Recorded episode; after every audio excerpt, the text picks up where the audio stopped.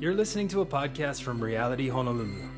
For more information or ways to get involved in the life of the church, visit realityhonolulu.com. Thanks for listening.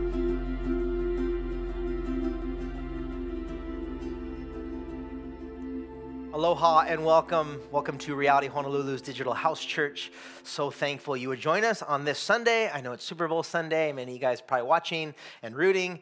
Uh, but if you're here present during that, awesome. If it's later, cool too, as well. Just so thankful that we can do this and to gather, even digitally apart, that the Spirit of God would unify us and continue to do so as He has done. Um, before we get into the Word of God, I want to continue our time of worship, as we always do, to remember that our tithes and offering and our regular giving is, is worship unto the Lord, that because He is a generous God and we're made in His image, we become generous people people and we're actually not only worshiping with our with our finances and resources but we're also participating in the building of his kingdom in and through reality honolulu. And uh, so gracious that you would partner with us in that way. Uh, more info of how to do that and and kind of why we would do that and why it's worship on the website on the give page. But i want to pray that God uses this church and these funds for his glory and to do all that he wants to do, and also pray for our time in the word this morning. So, why don't you join with me? God, thank you so much that you are God and you're in control, and this is your church and your work, and that you would involve us in it we get to participate and give towards it and serve and be a part of what you're doing. And um, God, we want to uh, lay all this at your feet, this church and these funds and these finances, and say, God, have your way. Do exceedingly abundantly above all we can hope, think, or imagine with them. Pray that many would come to know you and be discipled, and many would be served and cared for and loved on with these funds. Um, and your gospel would go forth uh, mightily through Reality Honolulu. Um, um, and many would come to know Jesus. And so, God, we thank you for this time in your word. We pray that we would be formed and shaped and discipled into the image and likeness of Jesus through it. Um, God, I pray as we read and study your text today, you give us not only understanding, but application to what it means for us. Pray these things in Jesus' name. Amen. Well, if you've been with us, we have been going through the book of Acts. We are finishing up Acts chapter 15, verses 36 through 41 today. I would love if you would join with me in reading it to follow along so you know I'm not making this stuff up and you know what the Word of God is saying. And so uh, I'm reading out of the NIV translation. Love for you to follow with me. Uh, this is what the Word of the Lord says. Acts 15, 36 through 41 says, Sometime later, Paul said to Barnabas, Let us go back and visit the believers in all the towns where we preach the word of the Lord and see how they are doing. Barnabas wanted to take John, also called Mark, with them, but Paul did not think it was wise to take him because he had deserted them in Pamphylia and had not continued with them in the work. Note verse 39 they had such a sharp disagreement that they actually parted company. Barnabas took Mark and sailed for Cyprus, but Paul chose Silas and left, commended by the believers to the grace of the Lord. Uh, he went through Syria and Cilicia, strengthening the churches. Okay, before we dig into that, I want to give us a little bit of a recap and a reminder of context so we get the most out of our text. Right, so, so last week, what we studied is that when we saw Paul and Barnabas, they returned home to their home of Syrian Antioch, really victorious from this discussion with the Council of Jerusalem, and they brought back some wonderful news. And that news was that Gentile believers, those not ethnically or religiously uh, Jewish, did not have to become or be circumcised or adopt a Jewish lifestyle, in addition to believing to be saved. Again, if this decision had gone the other way, evangelism uh, and the gospel going forth to the Gentiles outside of the Israelites would have ended altogether. But now that this was decided, that every person of every tongue, tribe, and nation, not just ethnically and religiously Jewish, could know Jesus and follow Jesus with their unique and distinct cultural identity. Paul was ready to go and he could not wait uh, going again. And what they had planned here is Paul and Barnabas, they had planned to retrace these, these kind of memorable steps of their first missionary journey uh, from Antioch across the Mediterranean to that big island, Cyprus, in the middle there. Um, and then they would go up sailing to Asia Minor, modern day Turkey. They would go through all these cities and regions where all these converts um, had just converted and churches were started. And, and it was awesome that what God had done. And they wanted to follow up.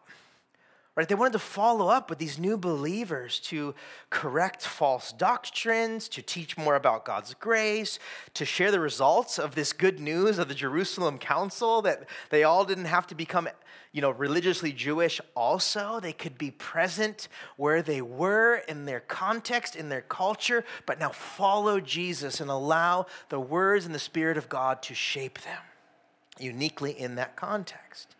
And rightfully so, Paul and Barnabas wanted to follow up with these new converts and continue to make them into disciples. I mean, these were great, plans. This is a great idea. This is awesome. Paul and Barnabas were a great team. But what's happening today is, is a really abrupt and probably what we didn't expect plot twist. Paul and Barnabas have this really sharp disagreement um, they disagree really over if they should take John Mark with them on this or not. And ultimately, they cannot like come to an agreement. And it's so bad that they actually part ways. I mean, this is not only, that's not a, it's not a riff in the relationship. Like, it's an ending in some ways to this really great relationship. It's, it's a really big deal. It's like very unique to Scripture that we see this. And I think there's some things to note and some important things to see and learn from. The first thing, though, just reading this, is what I appreciate is I appreciate the honesty of this being included, right? That our, that our author Luke includes this. Because Luke, who's our narrator, who we're reading through the lens of as we read the book of Acts, this historical narrative of what we're reading, he didn't have to include this church drama. Like, that's what it is, right? This is a bad part in the church's history. Um, again, if he didn't include it, we wouldn't really know about it, right? But I value and respect his choice to include it. And, and I mean, if you've been around it, if, if you know about it, uh, when church drama happens in any shape or form, which it totally does, don't be naive about that. It, ha- it happens a lot in any church. There's this real temptation and tendency, like to hide and cover up church drama, especially when you know I lead a pastor or a ministry leader or or someone you know obviously in the church they fall, they fail, whatever it happens. Um, there's this real tendency and temptation for a church to just not talk about it, cover it up, like not let's just just not go there.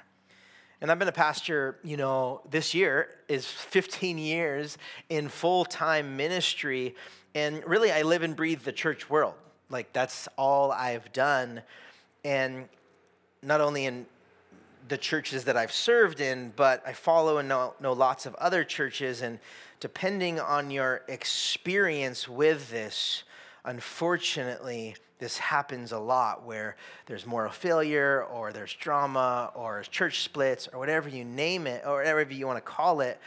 And it's, it's dealt with a lot differently. And I think more often to not, if we look at any situation that either we've been a part of or seen another church or heard another church, as difficult as it is, I believe it is always better to be open and honest. Again, you got to be wise how much you share and whatnot, but I think great damage can be done right as we know some of us very personally if if there's just like a cover up and it's hidden and we don't really know what happened but so and so is not the pastor anymore and all of a sudden the church split and we don't know anything about it but here even though it's not detailed like there's honesty there's openness.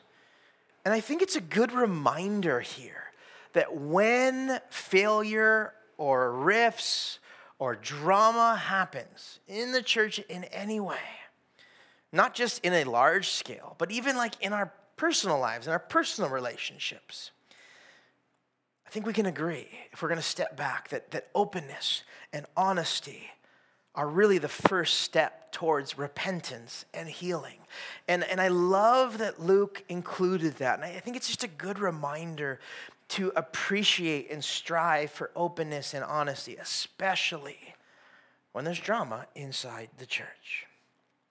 Um, second thing I want to point out that I think we can um, that we should learn from and glean from is to, that, that, that humanity is normalized here, right? That, that, that we normalize the humanity of biblical characters.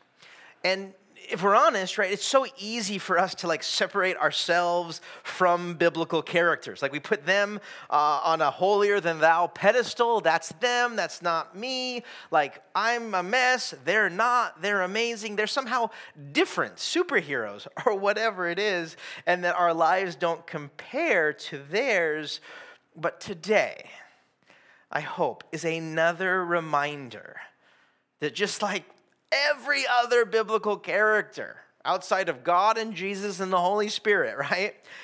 That it's a reminder that humans are flawed, that they fail, and that they're in need of the grace of God. And Paul and Barnabas are no exception to the rule. I mean, think about who they were in the church in the book of Acts 2,000 years ago. I mean, these guys were the guys. They were like, not that you should ever rank Christianity or Christians or how amazing they were, but like these guys are at the top of the list here. Loving Jesus, going for it, evangelizing, starting churches, saving everybody. Like, right? And these are the ones that are having this relational discord that ends not in unity, not in reconciliation, but actually in a parting of ways. What we see here is humanity, that we are all in need of the grace of God, that we all are, are not without error and failure and mess ups. But even in our text today, like this sharp disagreement is actually a heated and gnarly argument. Like the Greek word here in the original language uh, is paraximos. Didn't say that probably right, but paraximos, which denotes the meaning of that word originally is violent action or emotion. Like, this was an intense and passionate conflict. Like, I'm gonna make something up, but like, they could be scrapping. Like, wrestling, fighting, punching, hitting. Like, it's not just like, I'm, I'm just so sad at you, I disagree with you. Like, the, even the meaning of the word is that, like, this is violent, emotional, like, they were going at it, okay? Like, this is like a whoa there, buddy type of thing. F.F. Bruce, F.F. Bruce describes what this argument or this disagreement, um, this fight was about. He says this, gives us some context of why they were disagreeing. So when, when Paul proposed to Barnabas that they should revisit the churches planted during their recent tour of Cyprus and Central Anatolia. Barnabas agreed, and then he suggested they should take Mark along with them as they had done on the former occasion, which we saw back in Acts 13. But Paul, believing that Mark's departure from Perga during their former journey was unjustified, so we learned there just briefly in Acts 13 that, that Mark had left them on their journey. We don't really know why, but he, he bounced, he left them. Paul, believing that Mark's departure from Perga during their former journey was unjustified, and probably reckoning that it revealed some defect of character which made him unsuitable for such work, like this missionary pioneering work, refused point blank to take him again. We can believe that it would indeed have been unwise for Mark at this stage to join another missionary expedition of which Paul was one of the leaders. On the other hand, kind of explaining a little bit, maybe some perspectives. On the other hand, Barnabas probably discerned promising qualities in his young cousin. So, what we also know about this is that John Mark or Mark is cousins with Barnabas here.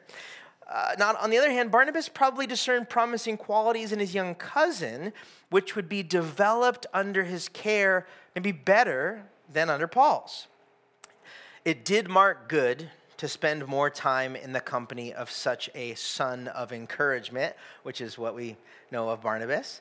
Um, and what happened was, in the event, his latent qualities reached full maturity and were appreciated in due course by Paul himself, which we actually do read in Colossians 4 and Philemon and 2 Timothy, that later on, Paul sees maybe these qualities of Mark that he didn't see before. But in the moment, Paul and Barnabas sharply, violently, passionately fight over this.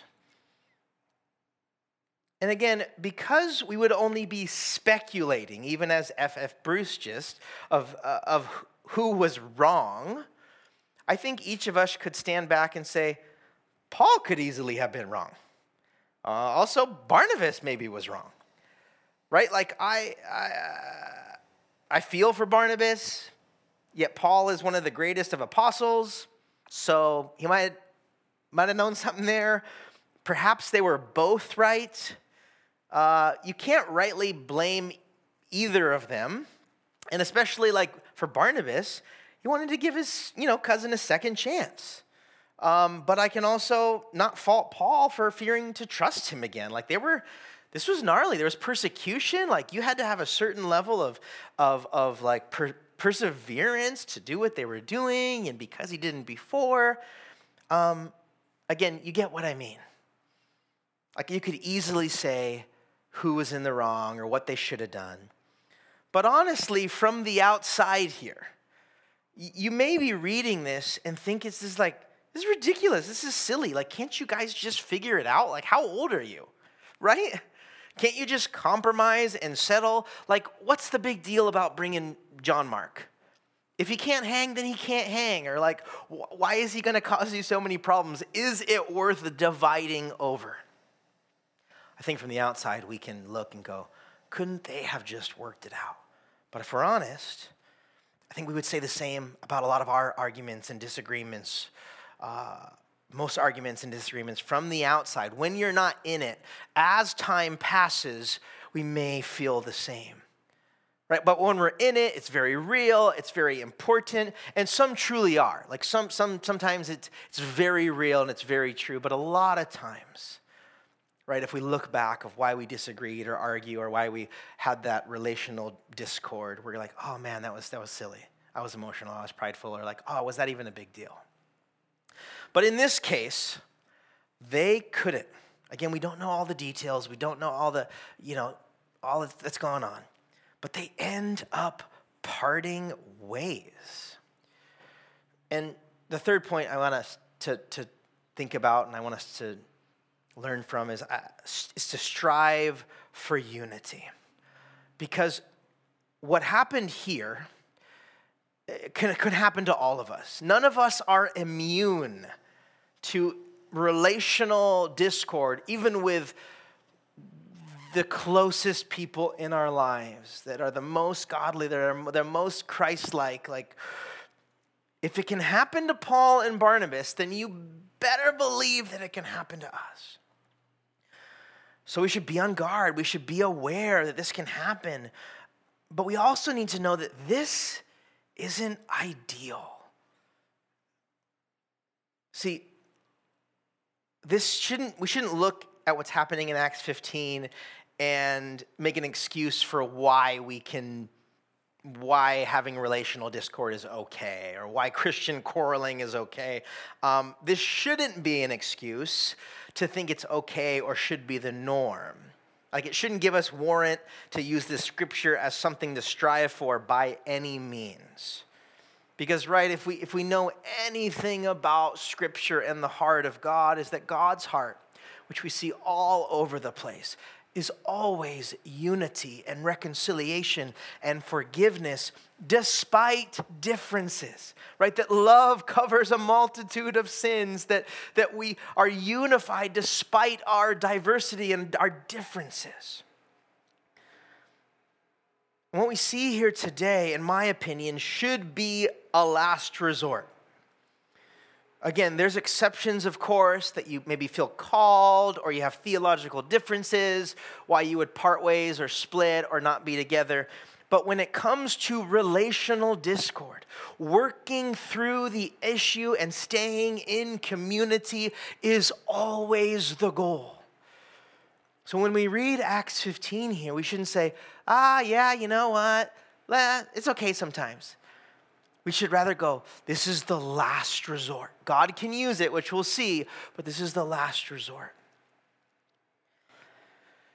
And if it comes to this, right, in our own lives and in their lives, if it comes to a parting of ways, especially with believers at a church, like a church split or ministry partners, or, or you leave a church or whatever it is, I think there's a ton of good ways to part ways um, that are better than others. And I'd actually like to teach on how to leave the church well. I, I think there's so much hurt and damage that be, can be done when we don't leave our churches well, when we move to different churches, and, and it happens a lot. And so I actually would like to do that sometime, but now is not totally the time for that. But more times than not, these type of partings inside the church are so painful. And I want to exhort us today that in your life, in the church, with other Christians, with ministry leaders, whatever it is, not just our church, but in your life when it comes to this, if it comes down to parting ways, part well. And as your pastor, knowing how damaging this can be personally, like I've seen it, I've heard it, and when I on my deathbed, it'll still be like, oh wow, there there's so much pain, painful things um, when it comes to the church and people leaving and parting. Um, like it stays with you as a pastor. I'm not just not just talking personally, but again, I'm that's my world. Pastors, church leaders, churches, and I want to lovingly ask you, on behalf of not only myself, but all pastors, to assess how you left your last church. I'm assuming, kind of, that if you're watching this, maybe you're a part of reality or thinking about it. But I want to lovingly ask you to assess how you left your last church or your past churches. If this is your first church, then cool. This is awesome. But for a lot of you, I know you came from other churches. And I want us to ask ourselves, and I want us to ask you, as hard as it is, do you need to go back and say anything to anyone? Again, you know what I mean by that. Like, how did you leave? Do you need to ask for forgiveness? Do you need to, to, to tell them why you did? Like, was there drama there? Do you need to pray about that more? Do you need to, like, did you leave well? Is there anything you need to do to go back to repair and restore and redeem? It doesn't mean you have to go back. I'm not saying that. But is there anything unresolved? Is there any way that God wants to use you to maybe repair or restore or redeem that relationship? And just as your pastor, I'm asking, it's always going to be better, even if it's been years, to really pray about it and to um, just make sure that whether you left well or not, or whatever it was, just as far as it depends upon you to be at peace with all men.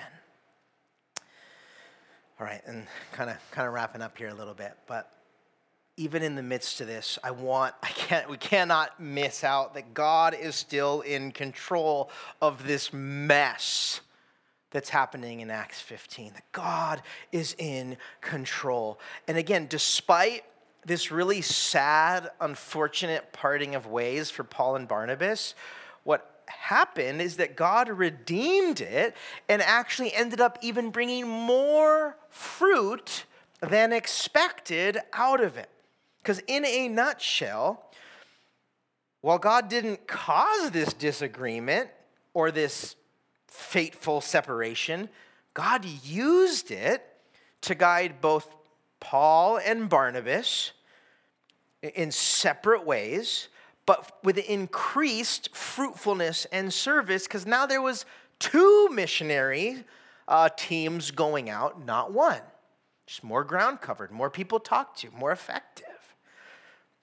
Right? Barnabas did end up taking Mark, went back to Cyprus to continue evangelizing uh, his native island. And Paul visited the young churches from his first missionary journey with Silas. And God actually kind of continued to do a lot more through them as well that we know a lot about. Again, this wasn't ideal, but God used it for his glory and for the furthering of his kingdom. He redeemed and actually used a really ugly situation to ultimately reach more people than if they actually stayed relationally connected. Do you see that? This should give us incredible hope and encouragement. Right? It especially in our own lives when we've gone through church splits or drama or relational discord or when there's been real pain. I want us to be encouraged that and reminded that it's often through our difficulties and our failures that God leads us to increased to, to experience more of Him and even be used in greater ways for His kingdom.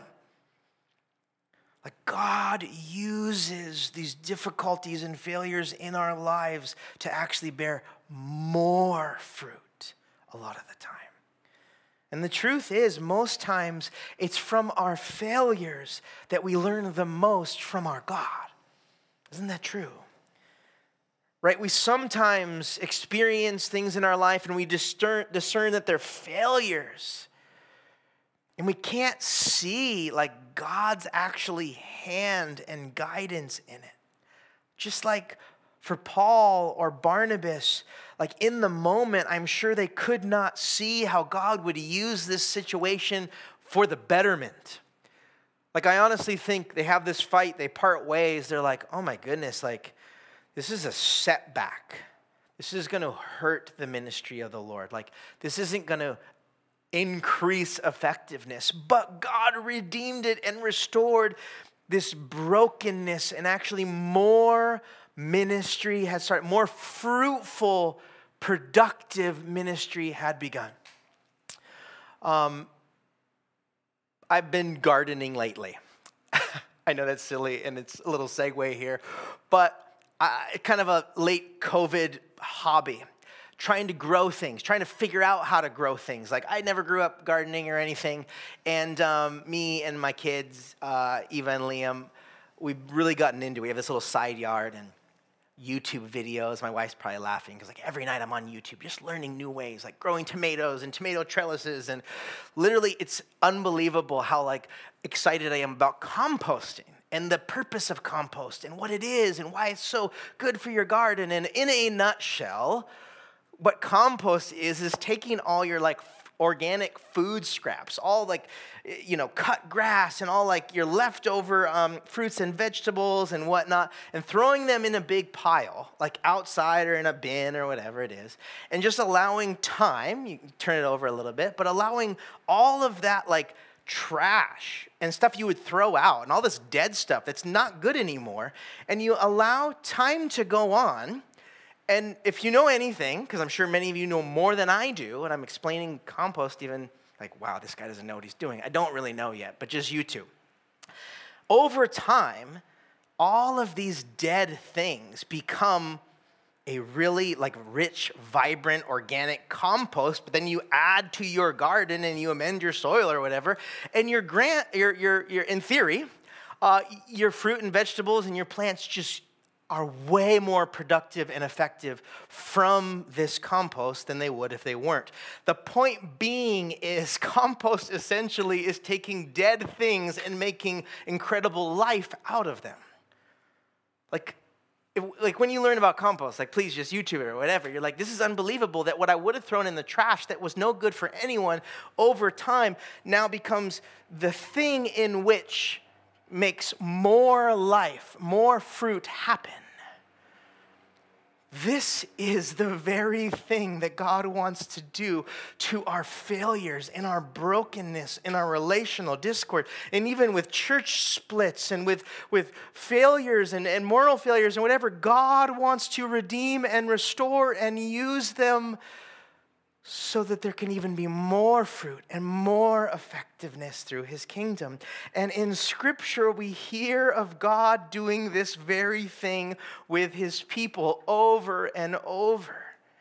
Right? Just a few examples. With Isaiah, he speaks of God's attributes. Isaiah 61 3, he will give you a crown of beauty in exchange for ashes. Like he'll take your ashes and give you beauty, a joyous blessing instead of mourning, and festive praise instead of despair.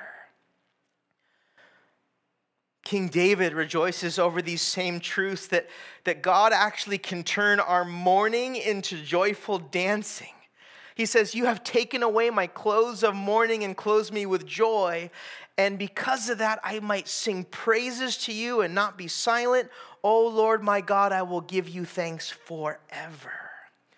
The whole point is what we see as dead and, and, and broken and painful, God in his sovereignty, by his power and for his glory, can actually redeem and bring new life out of what we think is broken and even dead sometimes. Again, any time in our lives that these painful relational parting happens, uh, in any way, whether that's a church split, ministry relationship, leaving a church, our earnest prayer and our earnest desire is that God redeems and, booth, uh, and uses both parties. And guys, I want to encourage you, especially when you are maybe the offended side or when you err on like agreeing with one person more than the other. I want us to take note that our hope and prayer for both parties, for both people, for both sides, whatever it is, our hope and prayer should be God, by your mercy, by your grace and by your love, would you use this heartbreak?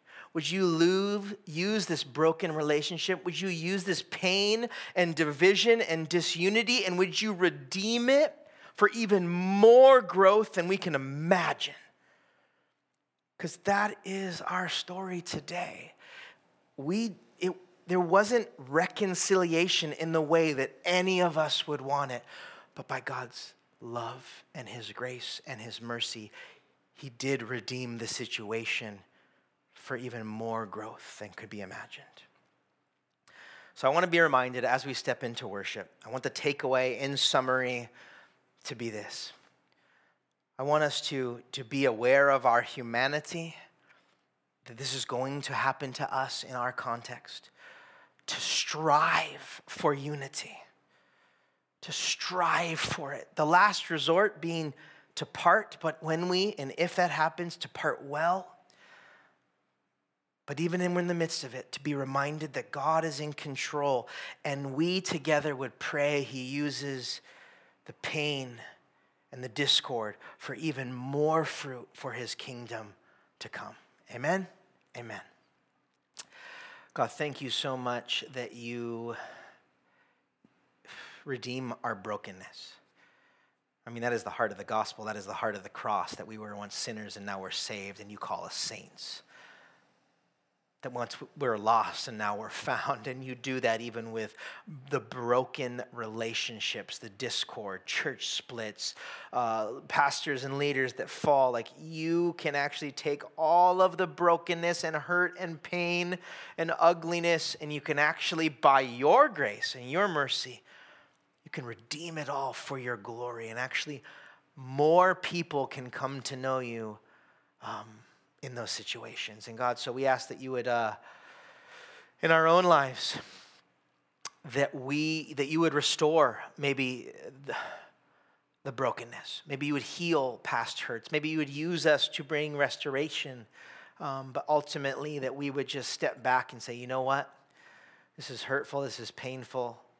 But God, you're in control. Have your way. I want more of you. And so, God, we want that. We want more of Jesus in our life, in our church, in our family, in our relationships. Pray this in Jesus' name. Amen. Men Church, I want you to stick around right now. I encourage you to stick around to worship the Lord and exalt his name because he's worthy to be praised. Uh, and we'll see you soon, hopefully back here next Sunday at 10 a.m. Ahuyo.